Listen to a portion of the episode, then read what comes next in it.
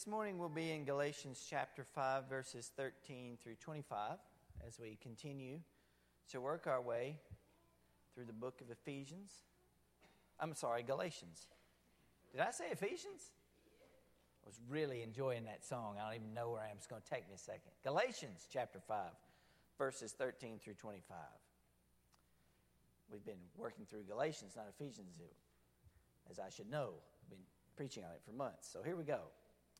Today we're going to talk about the purpose of our freedom in Christ, why God has set us free. And I know that we talked about this a few weeks ago before I left for Tanzania, but we need to talk about freedom again and what exactly it means to be free. Because sometimes I think that our emphasis on salvation is unbalanced. I'm not going to say it's incorrect, but we don't do a good job of balancing what it means to be saved, why God saved us. So I want you to think to yourself for a moment what do you think it means to be saved? What do you think the point of being saved is? Let me ask that. What do you think the purpose and the point of salvation? Why did God send his son to save you? What do you think those purposes are? Don't just think of one. Maybe you could think of your top five. I'd be very interested if we could just hand out papers and say, Write down the top five reasons you believe the purpose for which God saved you. What are those five things? The top five things for which God saved you. And I think it would tell us a lot about our teaching, about ourselves, about where we are, how we answered that. Why did God set you free? What was the point? How would you answer that question? If you were to make a mental list of these, I think maybe you would say, well, Jesus the Lord saved me to forgive me of my sins, to cancel my sin debt. And that would be correct. Uh, God saved me so that I could go to heaven and spend eternity with Him. I think that that would probably be in a lot of people's top five. So God saved us to forgive us of our sin. God saved us to let us be with Him forever in heaven. We're going to be resurrected and given new bodies. And these are wonderful things, these are great things. But what about in between? In other words, we talk a lot about Jesus saved you. Jesus is sending you to heaven when you die. You will go to heaven to be with him when you die. But what about this space in between where we are now?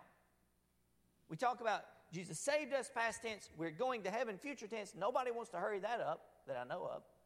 You don't want to hurry up and die. What are you supposed to be doing between salvation and death? What about those purposes in between? Why did God set you free? What did He do that for? There you were, shackled in sin, dead in trespasses, and Jesus Christ, the Son of God, set you free. Why did He do that? That's the question we want to answer today. What is the purpose of your freedom in Christ? What is the reason for which Christ set you free?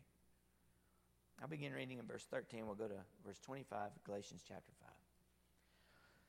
For you will be you were called to be free, brothers and sisters. Only do not use this freedom as an opportunity for the flesh, but serve one another through love.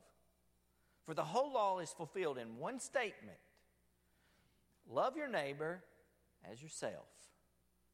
But if you bite and devour one another, watch out, or you'll be consumed by one another. I say then, walk by the Spirit, and you will not carry out the desire of the flesh. For the flesh desires what is against the Spirit, and the Spirit desires what is against the flesh. These are opposed to each other so that you don't know what you want. That's so huge. But if you are led by the Spirit, you're not under the law. Now, the works of the flesh, oh man, are they? The works of the flesh are obvious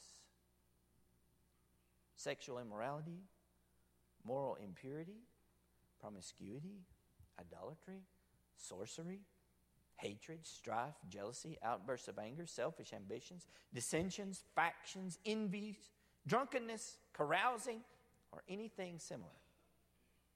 I'm warning you about these things. As I warned you before, those who practice such things will not inherit the kingdom of God. But the fruit of the Spirit love, joy, peace, patience, kindness, goodness, faithfulness, gentleness, and self control. The law is not against such things. Now, those who belong to Christ Jesus has, have crucified the flesh with its passions and desires. If we live by the Spirit, let us also keep step with the Spirit. Let us not become conceited or arrogant, provoking one another, envying one another. What does it mean to be free? We talk a lot, and I talked again about this a few weeks ago, but I want to make sure we get it. What does it mean to be free? We live in the land of the free, right? The home of the brave. What does it mean to be free? There's a trick. There's a trick in it. Because our culture teaches us sometimes to be free means to do whatever you want, and that is true. You are free to do whatever you want, but here's the, the thing is you always do whatever you want. Even a person who hangs himself. Everybody does what they want to do. If freedom is simply defined as doing whatever you want to do, then everybody on God's green earth is free. Now, you may not want to do this, and I, have said this before. You may think you don't want to do something that you're doing, but you really do because you dread the consequence of something else worse. In other words, you may not want to go to work in the morning. Some of you may not want to go to work in the morning. I made a bad joke earlier about teachers having to go back to work in a couple weeks. Sorry about that. You may not want to go. But you will. Because you want to be able to pay your bills, you want to be able to eat, you want to be able to do things with money that you want to do. So even though you may not feel like going to work tomorrow or in a couple of weeks, you're going to go because you want money and the ability to provide for your family more than you want to stay home and sleep and not do anything. So while you may not want to go to work, you really do want to go to work because you want other things more. So we have to think about the purpose for which we go.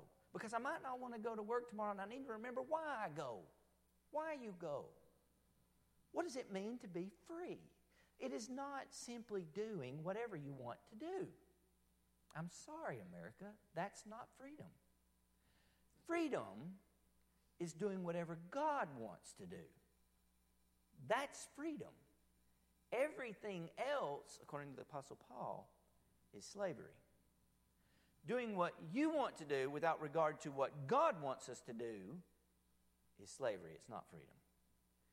And so, America, the land of the free, has been sold a lie. That is, true freedom is the ability to do whatever you want to do, say whatever you want to say, worship wherever you want to worship. That's not true biblical freedom.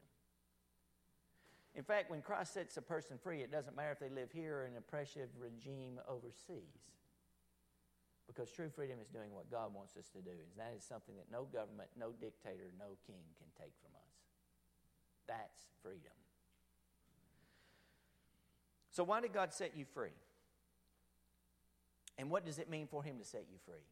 People who are not in Jesus are not free because they will never desire to do the things God wants them to do. Never.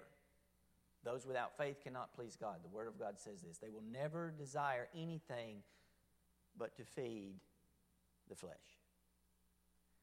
They will only seek to promote themselves. And they don't realize this. Not everybody realizes this. Even Christians sometimes do this. In fact, we do it a lot. We think that we're doing a good thing for a good reason. But really, our purpose in our freedom is not to please God, but to make ourselves look better, to convince ourselves we are better Christians, to convince ourselves of a hundred things other than pleasing God. Why has God set you free to want the things that He wants? When God breaks the shackles of sin in your life and wakens your soul from death to life, what does He want you to do? Why is He setting you free? So that you can see Him, so you can desire the things He desires, and so that you can know true joy, love, peace, patience, and kindness. So you will know what it is to live. The first thing Paul says here, when you are set free, what are you set free for? He says, You are free. You are called to be free, brothers and sisters, to serve one another. What it means to be free is to serve each other. Not like what our culture teaches. Our culture right now teaches us that true freedom is found in individual expression, doing whatever you want to do. And nobody can tell you otherwise. That's true freedom in our culture. Use whatever bathroom you want to use. Doesn't matter what gender you were born. Be whatever gender you pick. It doesn't make any difference. You can do anything you want to do. You can marry whoever you want to marry. You can Not yet, but probably soon. You can marry as many as you want to marry at once. Don't laugh. 15 years ago, if I'd have told you you can marry anybody you wanted to, you might have laughed then. We don't know where this thing's headed. There's almost no taboos because our culture is teaching us that autonomous individualism, doing whatever you want, that is freedom, and that is a lie. The God of this current age is the God of freedom. He's cloaked in pretend freedom that is actual slavery. The God of this world tells you you define you and no one else, not your peers, not your parents or God. You are not accountable to anyone. And anyone who tells you you can't do what you want to do, you ditch them and find someone who will affirm the things that you want to do. No one can judge you. And while that is a disguise of freedom, Paul says here, oh, brothers and sisters, do not use the guise of freedom to sin. How does Paul say it? Don't use freedom as an opportunity for the flesh. And that is exactly the cloak that the devil wears. I'm going to tell you right now, our culture, the way that freedom works, the devil would be happy to come to you dressed like Evel Knievel in an American flag and look like, hey, I'm here to set you free. And you don't know that behind his back, he's got the cuffs and you're going to be enslaved. Biblical freedom is not freedom to do whatever you want. Biblical freedom is, first of all, set free to serve others. You can do whatever you want, but it is only freedom if you do what God wants you to do. Our liberty is constrained by the love of God. The boundaries of our freedom end where God's will ends. You can do whatever you want. I said this about tonight. You can do whatever you want. We don't have services only do the things, though, that please God. Then you're free. But anything else, and the reason God doesn't want you to do the things which He doesn't desire for you is because that's a pit and a trap and a soul killer. It is a sin which easily entangles. And that's where the world lives. When we are set free, then, it is not a freedom to sate our desires on self indulgence. It is the freedom to serve out of love. We serve out of love, we serve others. Instead of self seeking, we become others oriented. That's why God has set you free. He set you free to forgive you of your sins, yes. He set you free so that you could live forever together with Him in heaven, yes. But He set you free to serve. And you could not do that before. It is a gift to serve in love, to see people as God sees them, to serve them for Christ's sake and no gain of your own, to think of them as greater than yourself. This is why God has set you free to serve not to serve yourself. The purpose of our freedom in Christ is the freedom to serve others. He says free to serve others, and He set us free from the works of the flesh. Look at this list the things that we've been set free from. The Word of God is inspired and holy and good. But when I see this word here, it makes me pause and I think, did Paul see 2019 when he says the works of the flesh are obvious? Are they obvious now? Look at this list. There seems to be some confusion. Sexual immorality, is that obvious? Is it possible that we live in such a debased culture and time that we don't even know what sexual immorality is? What is sexual immorality? What does the world say it is? Do you know why the world says sexual immorality? It, it pretty much doesn't exist in our culture. There's about two horrible sins I won't even mention that the world might still say is sexual immorality. But other than that, it's pretty much anything goes. Paul says it's obvious, and it should be obvious to you and me. Sexual immorality is sexual conduct outside of the covenant of marriage because God means for you to be a husband and a wife before He means you to be sexually active. It's the gift that comes after the promise. Moral impurity, promiscuity, idolatry, sorcery. You know what sorcery is? Are there any sorcerers in here? Give it up. Stop doing that. It's wicked. Sorcery is consulting with the dead. Sorcery is doing divination by false gods in order to receive power or prophecy or anything like that. Don't be a sorcerer. It's wicked. Hatred is wicked. Strife is wicked. Jealousy is wicked outbursts of anger, wicked, selfish ambition, Look at this dissension and faction. Tribalism is wicked. And what does that mean? It means that when you are a person constantly on the hunt of how to kick other people out of the circle, you are a divisive, dissentious, factionless person. And it is an obvious work of the flesh. The Spirit of God in your flesh are in opposition. And sometimes the war is so great, the Bible says here in verse 17, that you don't even know what you want. Remember, I said free, true freedom. True freedom is being set free to do what God wants us to do, but sin makes us want what we want and not what God wants. And sometimes we are so sin sick we can't tell the thing we should want to do. And so we sin. What do these sins have in common biblically? What do they have in common here? They are born of selfish desire, covetousness, and sinful lust, and they're born from pride. This is what it means to walk in the flesh, is to do things to satiate our own personal desires apart from what God wishes or wants us to do. I'll tell you how self deception starts and pride begins. It's telling ourselves when we're unhappy that God just wants me to be happy. When we know that the only way to make ourselves happy is to do the things which God doesn't really want us to do. God doesn't want me to be unhappy. God doesn't want you to be unhappy. He wants you to be filled with joy, but He wants you to obey Him and find joy in that. And sometimes when you can't find joy in obeying the word of the Lord, it is your problem, my problem, not His problem. So we start to lie to ourselves. God wants me to have joy. God wants me to have peace. I'm in this relationship. I don't have joy and peace, and so I'm going to go somewhere else. I'm going to do something else. There's a million ways that we can be deceived. And if we separate ourselves from community of the church and from God's word, we won't know which way to go. You won't know up from down. We need one another. We too easily skip over the sins of dissension and factions. Our culture's eaten up with it, eaten up with tribalism. It is destroying our culture. It is destroying our country. Faction, and it's destroying our churches. Factionism, backbiting, devouring, hatred, thinking worse of the other instead of charitably. It is everywhere. They bear special consideration. If your tribal interests are over human interest, you're in a faction, and it's bad. Watch out. We will devour one another.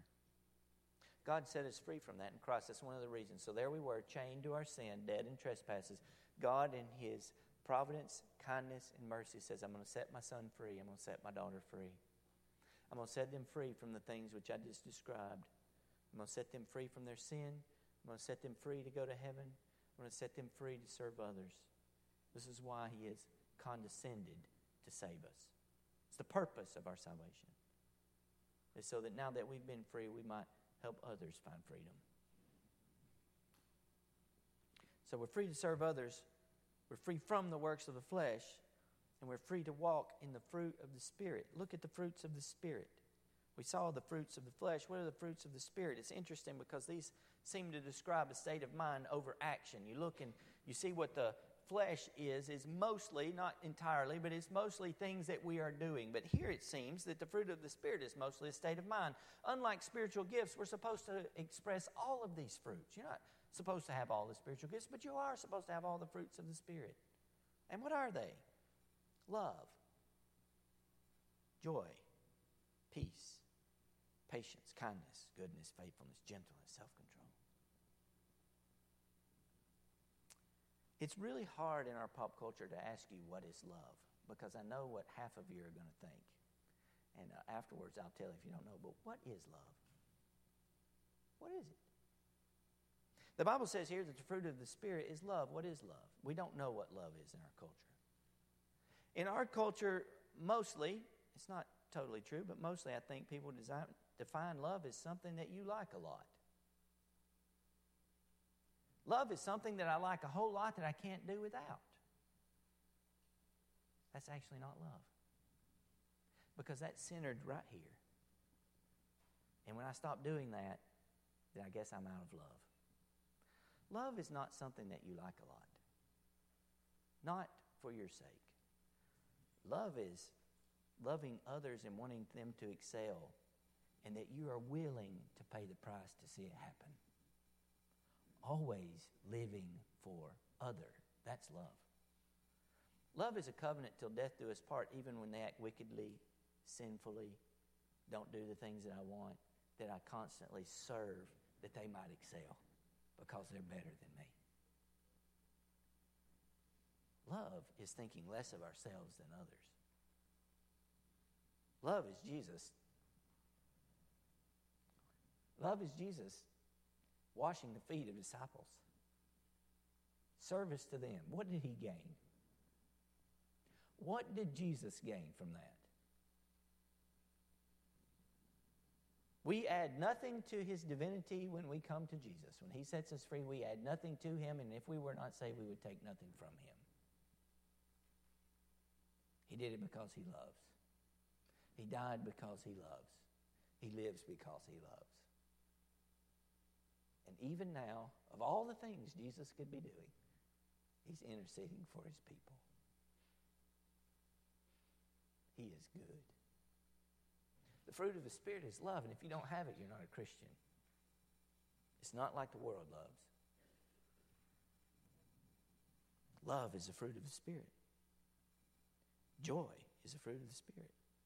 Peace, patience, fruit of the Spirit. What do these things have in common? If you look at these and you think that these are the emotions you're supposed to have as you look at the beach and sit by yourself, you don't understand what Paul's saying in context. The reason that you need these fruits of the Spirit is because you're living with sinners. Because it might be easy to be joyful and peaceful by yourself, but put you in a room full of kids and other sinners, and pretty soon you might feel your peace being jostled. What in the world do you need patience for if you're not interacting with others? Just because you're building something out in the shop and hit your thumb with a hammer? You need patience not just for yourself. Quit thinking about yourself and think about how these things are useful for others. What does it do to a room full of people when you're full of the shining joy of the Holy Spirit? What does it do to a room full of people when you love them unconditionally and love them and all you want for them is the best for them?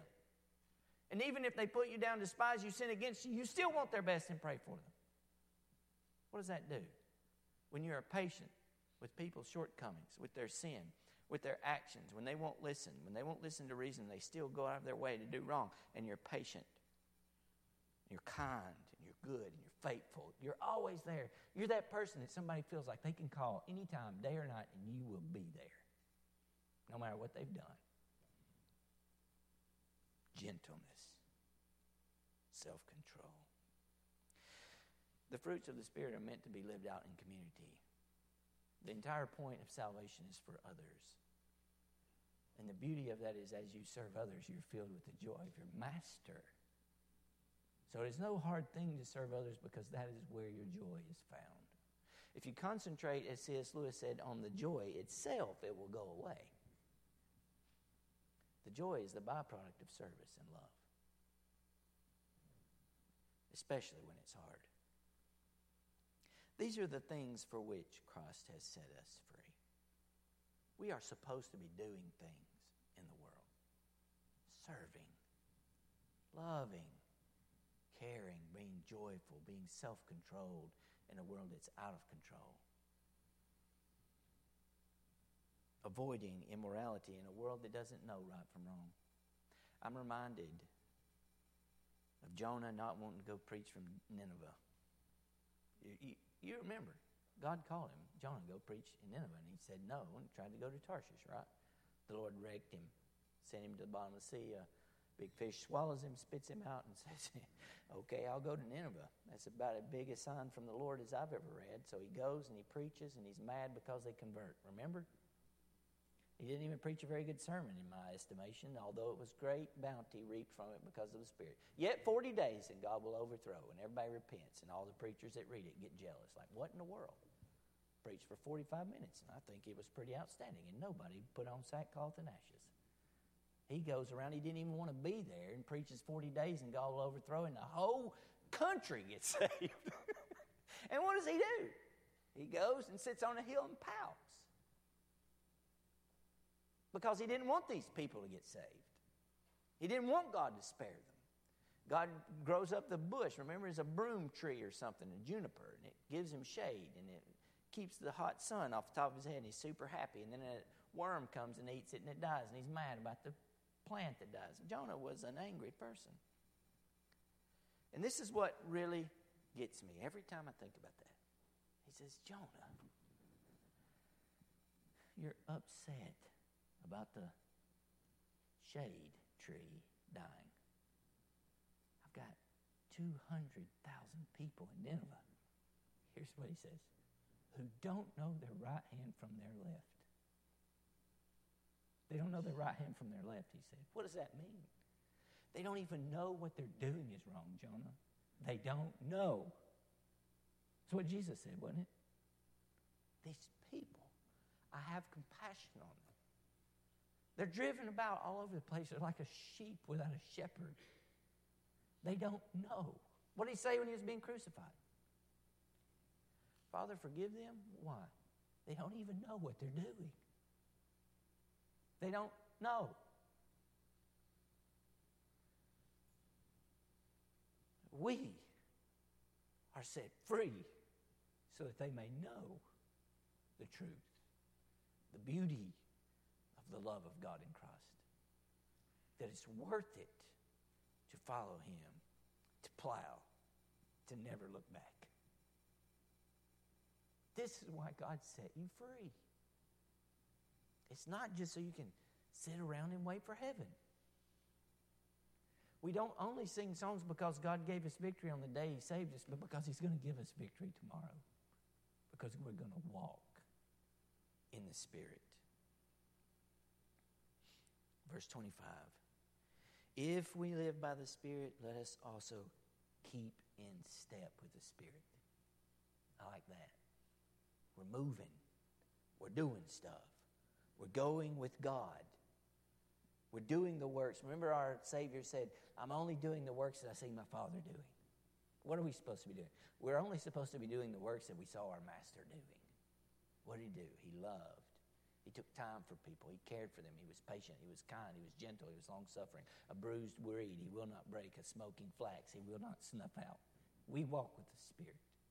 We have things to do. There is a reason that God has set us free. He set us free to worship Him, to love Him, to have the mind of Christ Jesus, to know the things which He knows, to feel the love which He feels, to help the people, to see them as image bearers, to work for their good, to pity them when they don't know their right hand from their left, to help them see and to shake them up that Christ Jesus is the way, the truth, and the life. And if they want to know the difference between right and wrong, they need to look to the Lord. That's what God has called us to.